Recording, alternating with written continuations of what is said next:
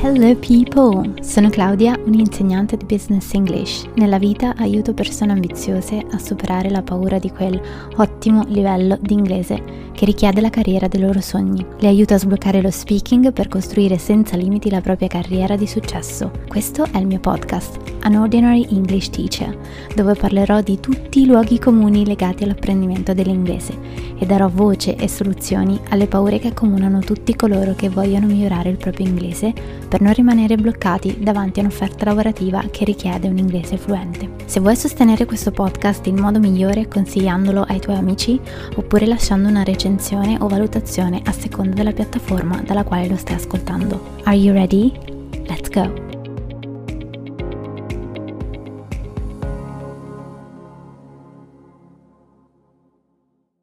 Hello people, here we are!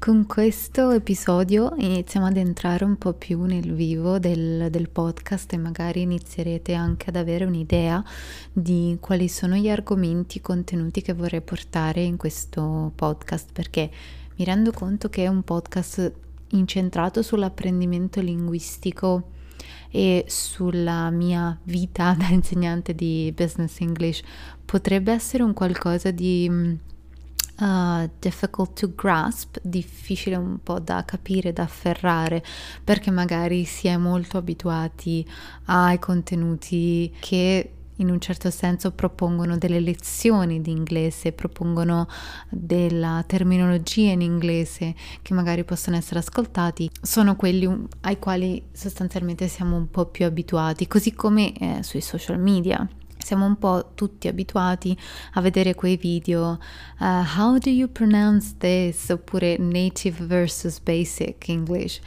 Siamo, sì, siamo tempestati da questi contenuti e quindi usare, adottare un approccio diverso a questa materia risulta sempre un po' uh, strano, un po' ecco, troppo diverso. Io in realtà ho un po' un taglio diverso in generale, chi mi segue sa, anche su Instagram lo faccio, che uh, tendo a non fare contenuti di questo, di questo genere che descrivevo proprio adesso, cioè dare pillole d'inglese, dare consigli che poi il giorno dopo già non servono a nulla, non è da me.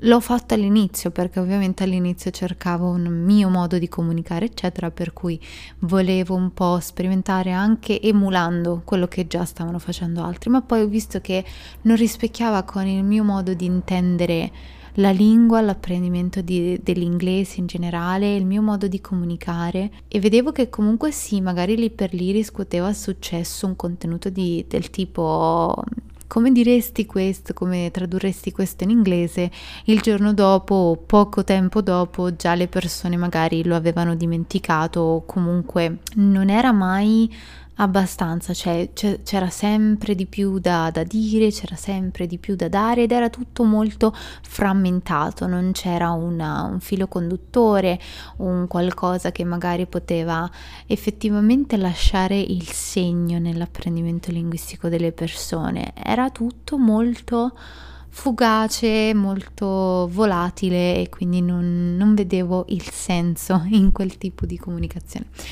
Quindi ho deciso più che altro di parlare di difficoltà nell'apprendimento dell'inglese, le stesse difficoltà che poi ho affrontato io e che riscontro molto di frequente nelle persone che mi seguono e nei miei studenti. Per questo che oggi inizio da una paura mm, che sento spessissimo e che credo in molti condividano, che è la paura di parlare in inglese, cioè di pronunciare una frase di senso compiuto, di interagire in una conversazione totalmente in inglese. Quindi vorrei parlarvi di alcune cose, di alcuni concetti soprattutto che vi potrebbero aiutare a superare la paura di parlare in inglese. Non so com'è per voi, ma per me avere un contesto, un quadro teorico aiuta a avere una maggiore consapevolezza di un problema, è come a dire oh wow, cioè non sono l'unica che ha questo tipo di problemi. E addirittura qualcuno ha deciso di farci, di basarci uno studio sopra.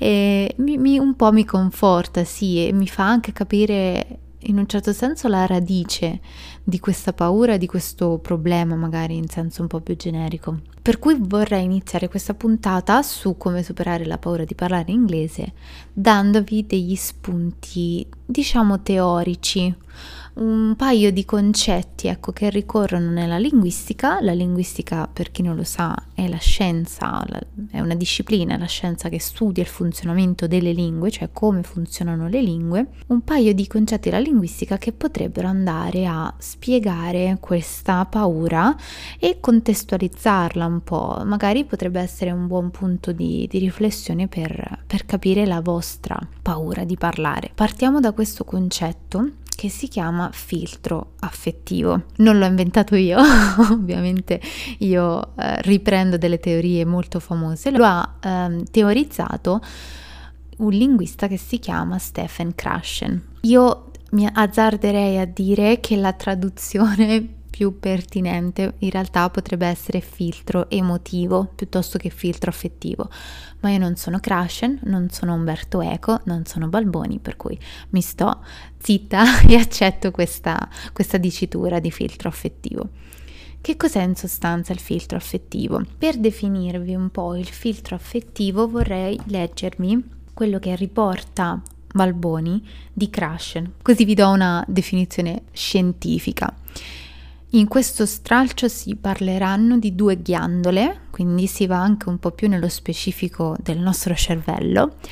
Una ghiandola è l'amigdala, che è eh, diciamo la parte del cervello più emotiva, chiamiamola così, e l'altra ghiandola è l'ippocampo. L'ippocampo in questa sfida, diciamo, è la parte un po' più razionale, ma adesso vi leggo il pezzo che avevo in mente di leggervi. Balboni dice: In realtà quella di un filtro affettivo è la metafora psicodidattica che serve a rendere visibile una realtà organica molto precisa dalla quale dipende la memorizzazione.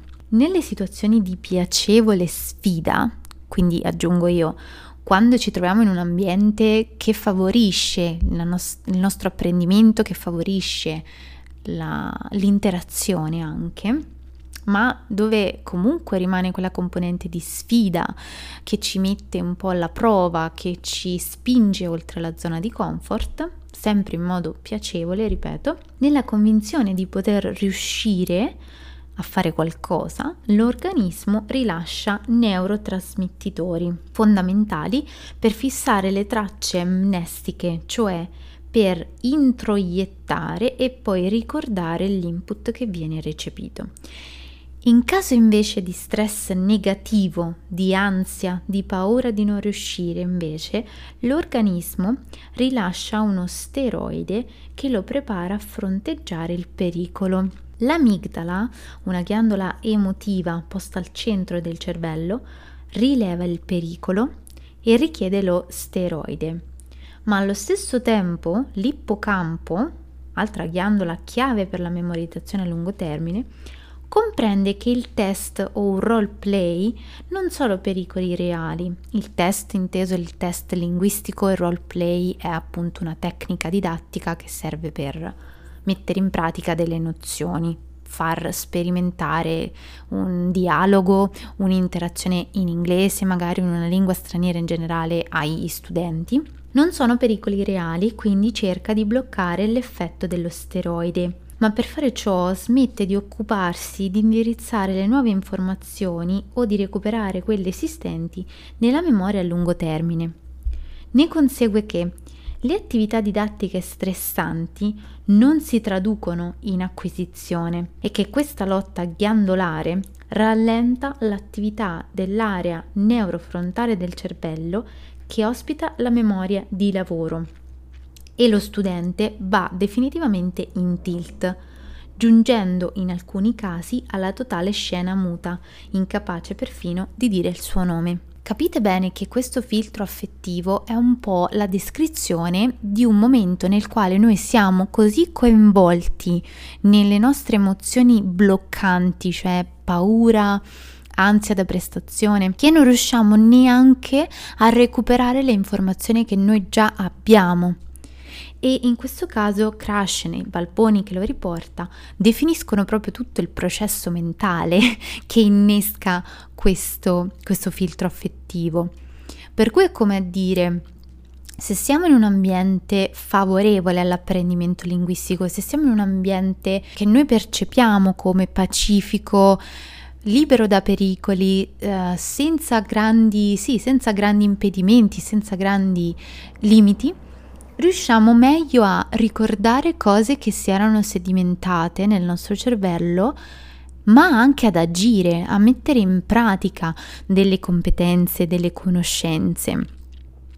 Se invece l'ambiente è negativo, se sentiamo stress, se sentiamo ansia, ovviamente innescandosi questo filtro affettivo ci sentiamo bloccati, ci sentiamo in un certo senso anche frenati dal parlare perché manca tutto quel processo mentale che ci consente di riportare alla memoria determinate nozioni e questo per via del fatto che l'ippocampo è impegnato a contrastare questa azione dell'amigdala che ci sta mettendo in una situazione di allerta sostanzialmente. E vi ho voluto leggere questo passo, diciamo ovviamente poi la teoria è molto più complessa, eh, quello che mi interessava far passare era proprio questo pezzo, per farvi capire che è normale, è normale se noi viviamo in un ambiente o comunque se viviamo il, l'atto di parlare in inglese con ansia, con stress, con paura del giudizio,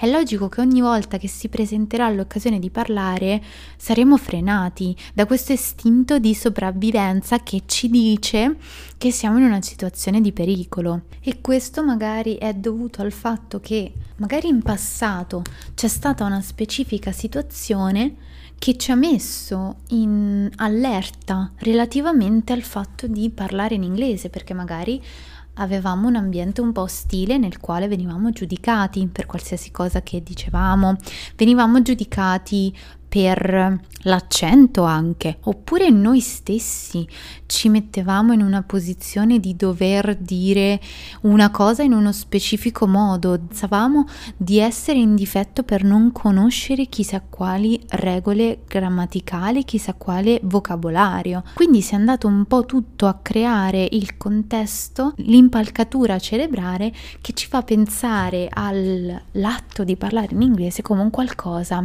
di estremamente ansiogeno, stressante, pieno di giudizi che noi rivolgiamo a noi stessi e che magari idealmente gli altri rivolgono a noi. Un'altra teoria che vi volevo presentare è la teoria delle intelligenze multiple di Garner.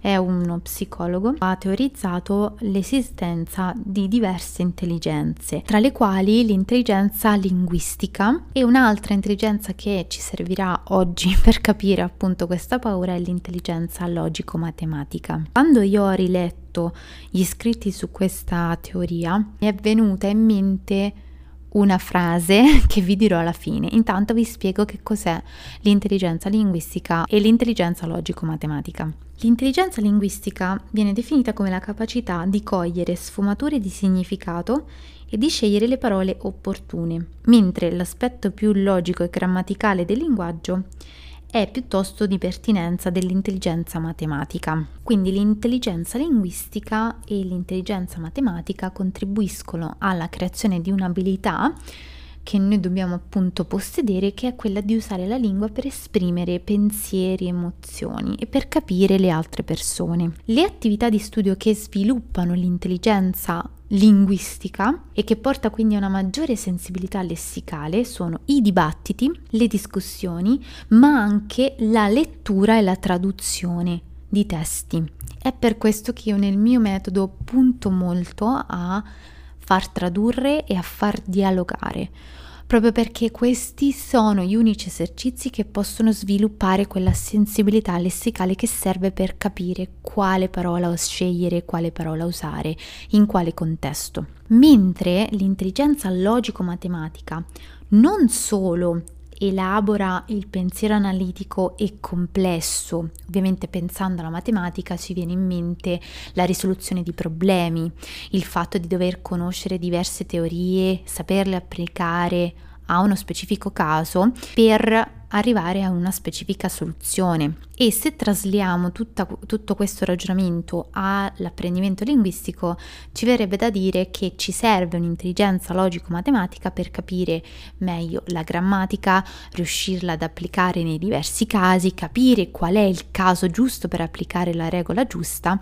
ma non solo perché secondo la definizione di Garner la, l'intelligenza matematica ci permette anche di sviluppare una tolleranza alle ambiguità all'approssimazione, all'arrangiarsi in qualche modo a capire o parlare in una lingua non ancora padroneggiata. E la persona che possiede questa intelligenza logico-matematica è molto più propensa a tollerare le imprecisioni e a lasciarsi andare nella comunicazione. E leggendo questo, come vi dicevo prima, mi è venuta in mente una grande massima che vi vorrei lasciare proprio in risposta di questa domanda, come supero la paura di parlare in inglese.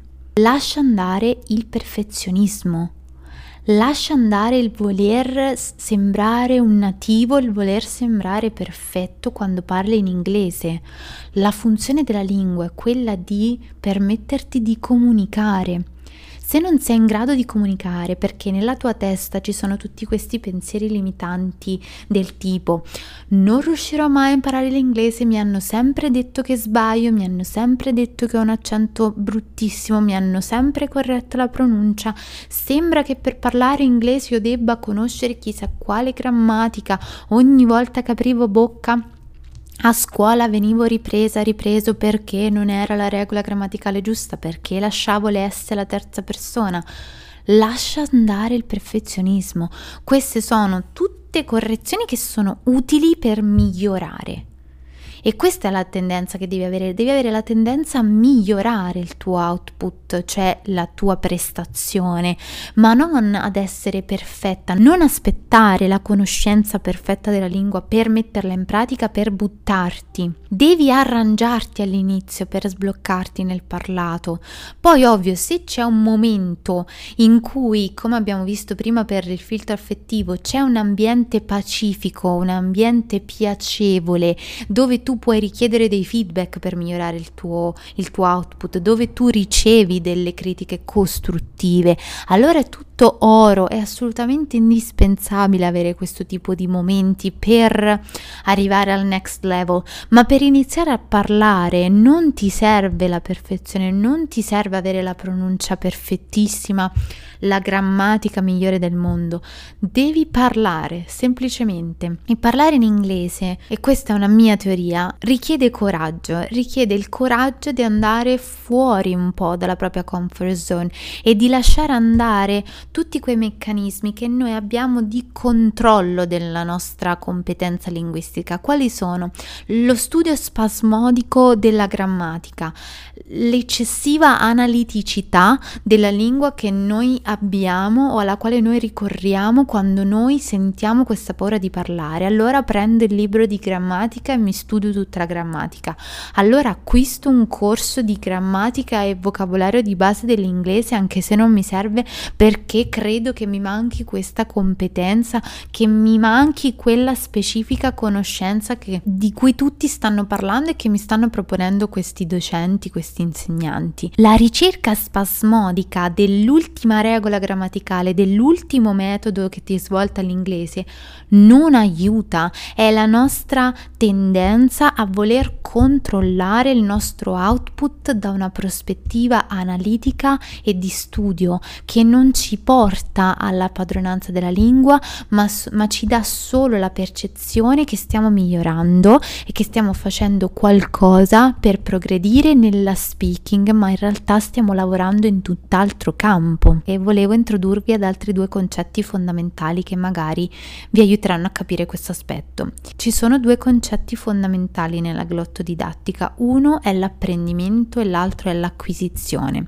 L'apprendimento ci dà una conoscenza nozionistica della lingua, cioè teorica. Io so come funziona la lingua inglese perché so tutte le regole grammaticali, perché ho fatto tutti gli esercizi bene, perché ho studiato e ristudiato, perché ho fatto esercizi controllati del libro so esattamente quando usare una determinata forma, sto imparando tutti i phrasal verbs, sto facendo uno studio quasi mnemonico della lingua ma è uno studio superficiale, è un apprendimento. Quello che fa la differenza nella padronanza di una lingua è l'acquisizione. L'acquisizione ci dà una competenza più profonda e è quel livello che noi raggiungiamo quando mettiamo in pratica quello che studiamo, quando ci concediamo il tempo di assimilare determinate nozioni, quando abbiamo il coraggio anche di sbagliare, di tentare, di dare una chance a, a un qualcosa che abbiamo imparato, metterlo veramente in pratica, vedere se funziona, se non funziona, scremare le informazioni. Non tutto serve, non tutto quello che ci viene propinato in un corso di inglese o sui social serve, ci servirà effettivamente.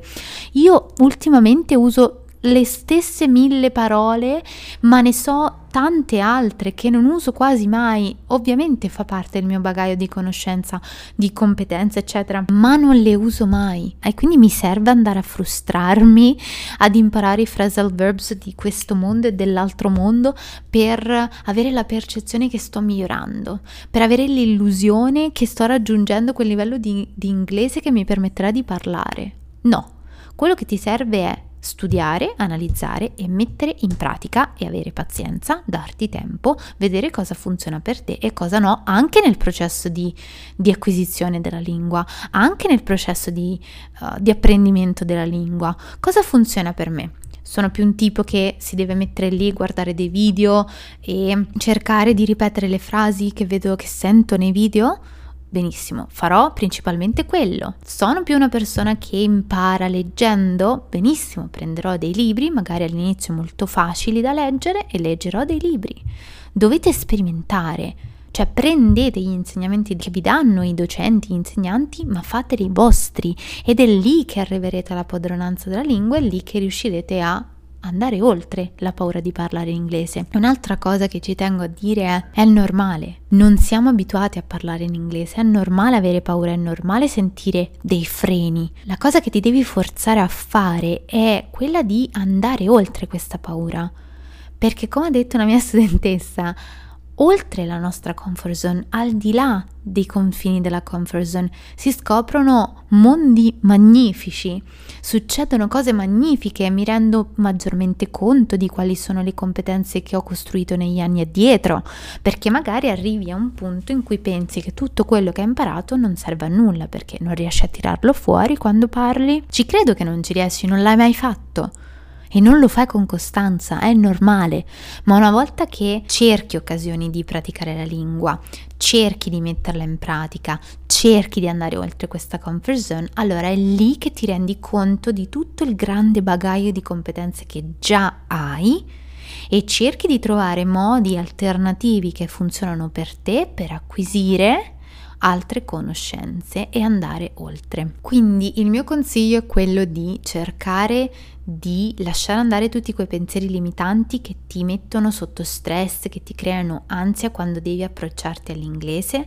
lasciare andare il perfezionismo, cerca di non, non essere perfetto ma di imparare e di migliorare. Non ti limitare allo studio mnemonico e spasmodico della lingua, ma metti sempre in pratica. E un altro consiglio oro è scegli accuratamente i tuoi mentori, ma non demandare tutta tutto il tuo apprendimento linguistico a questi insegnanti, al loro metodo. Ci devi mettere del tuo ci devi assolutamente mettere del tuo. Ovviamente però se sei guidato dalle persone giuste il cammino sarà molto più facile e riuscirai a trovare la tua strada in modo molto più naturale. L'unica cosa che non devi fare è pensare che sia facile, che tutti gli altri hanno trovato il sacro graal dell'apprendimento dell'inglese e a te magari sta sfuggendo qualcosa e soprattutto non devi arrenderti, non devi pensare pensare che il miglioramento linguistico, che la padronanza della lingua inglese arrivi dall'oggi al domani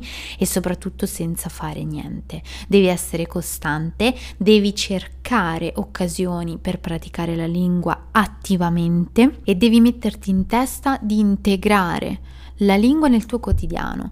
Quando riuscirai a aprire YouTube e avere come un gesto istintivo, quello di andare a cercare video in inglese perché ti piace consumare contenuti in inglese e riesci bene o male a farlo, è lì che vedrai il vero miglioramento, è lì che potrai dirti ah wow sto lavorando verso una padronanza dell'inglese sempre maggiore. E soprattutto non rifugiarti in scuse che non hanno né capo né coda perché magari tra tot anni potrai pentirti del fatto che ti sei fatto limitare o ti sei fatta limitare da queste paure, da queste scuse, quando in realtà potevi approfittare di moltissime occasioni buone per migliorare il tuo inglese. Le scuse sono le stesse che tendono a trattenerci nella nostra comfort zone perché la comfort zone è un'area protetta fatta e ovviamente il nostro cervello vuole farci sopravvivere, vuole proteggerci, per cui farà di tutto per non farti fare cose al- alle quali non sei abituato, ma ti devi abituare piano piano